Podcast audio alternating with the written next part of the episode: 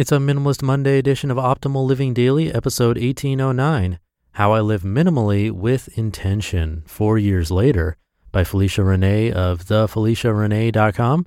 And I'm Justin Malik.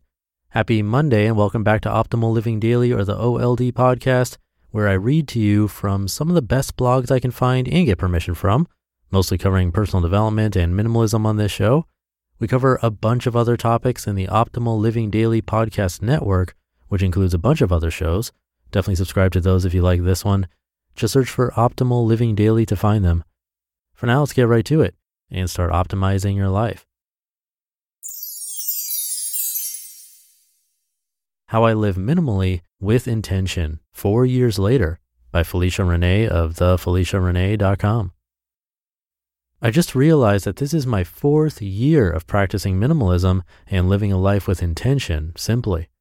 I've learned so much during the process, and some things I thought when I first learned about it differs from how I feel now. I felt like there was only one way to approach it, by getting rid of everything I own and judging others for buying new things. But the more that I expanded my knowledge and realized that there's no right way to go through life, I realized that everyone's approach to minimalism or simple living is different. Ultimately, I stopped judging others and I no longer compare my minimalism or lifestyle to others. Let me tell you this it is not easy at all. From such a young age, we begin to compare ourselves to others, and sometimes we do it without even realizing it.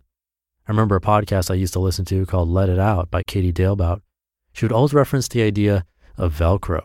She felt that we didn't come into this world with the idea that we were better than others and wanted to look like someone else or be like someone else. But over time, we begin to take on the expectations and ideas of others like Velcro.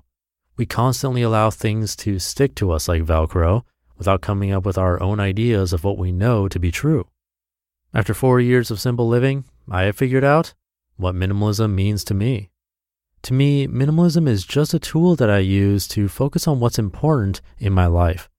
It's not a set of rules or guidelines that I follow and not allow myself to do what I want to do. Sometimes I feel like minimalism can come across as ridding yourself of all of the possessions you have by living in a 50 square foot tiny home and buying nothing. But I don't feel like that at all. I do live very minimal, as my apartment is less than 350 square feet, but it's just right for me. I live my life very intentionally so I can appreciate what I have, be positive, and enjoy life. I don't want to be bogged down by things that don't matter to me. Don't get me wrong, I love luxury skincare and name brands just as much as someone else, but I've decided to be more mindful when it comes to my purchases, which is why I'm doing a low buy year. I want to make sure that what I bring into my home has a purpose, is useful, and could be sustainable. Since I'm really interested in sustainability, I'm beginning to eat less meat again, and I no longer buy paper towels, but I'll discuss this in another post. To me, it's the little things that add up what living with intention means to me.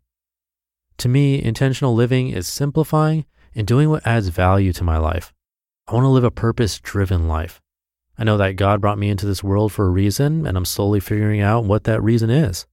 Just like some people are in your life for a reason, a season, or a lifetime, it is all meant to teach us something about ourselves and others. I want to make sure that my life is creative, enjoyable, and loving. The older I get, the more I realize that we all have trials and tribulations. But that doesn't mean that we have to suffer and dwell on the negative. We can deal with something terrible and fuel that into another way to help others. For me, writing is one where I express myself and help people.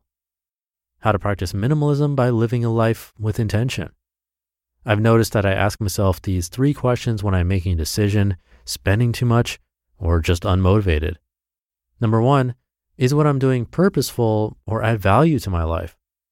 Number two, is it worth my freedom, such as is it prohibiting me from reaching my ultimate goal?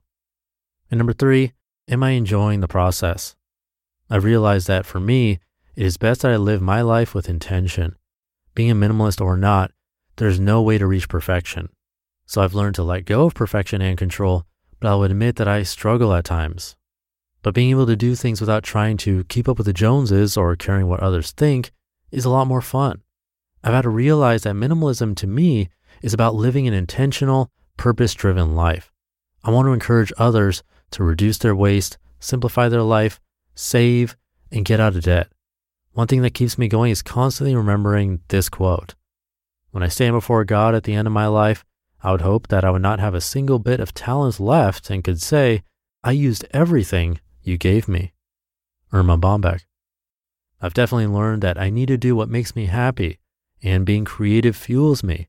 It is very intentional, and I'm enjoying every bit of it. Three ways to not become obsessed with the idea of minimalism.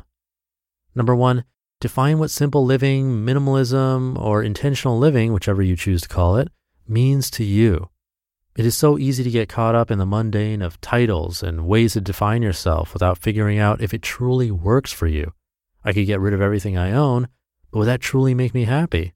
Maybe, maybe not. But I figured out what does make me happy and how I want to portray that. Number two, declutter often and figure out what is working and what isn't working in your life. I do a declutter of my space about every other month. When I made the decision to start cooking more, I went through my cabinets, made a list, and started using up what I have.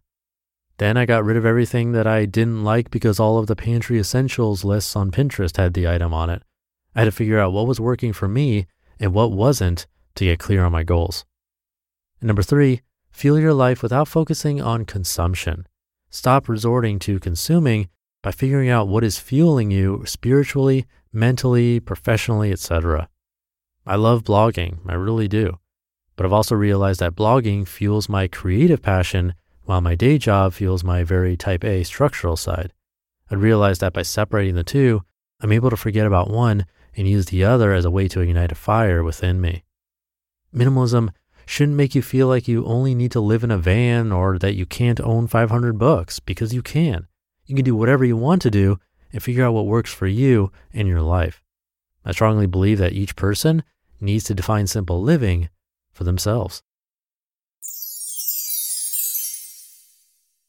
You just listened to the post titled How I Live Minimally with Intention Four Years Later by Felicia Renee of thefeliciarenee.com.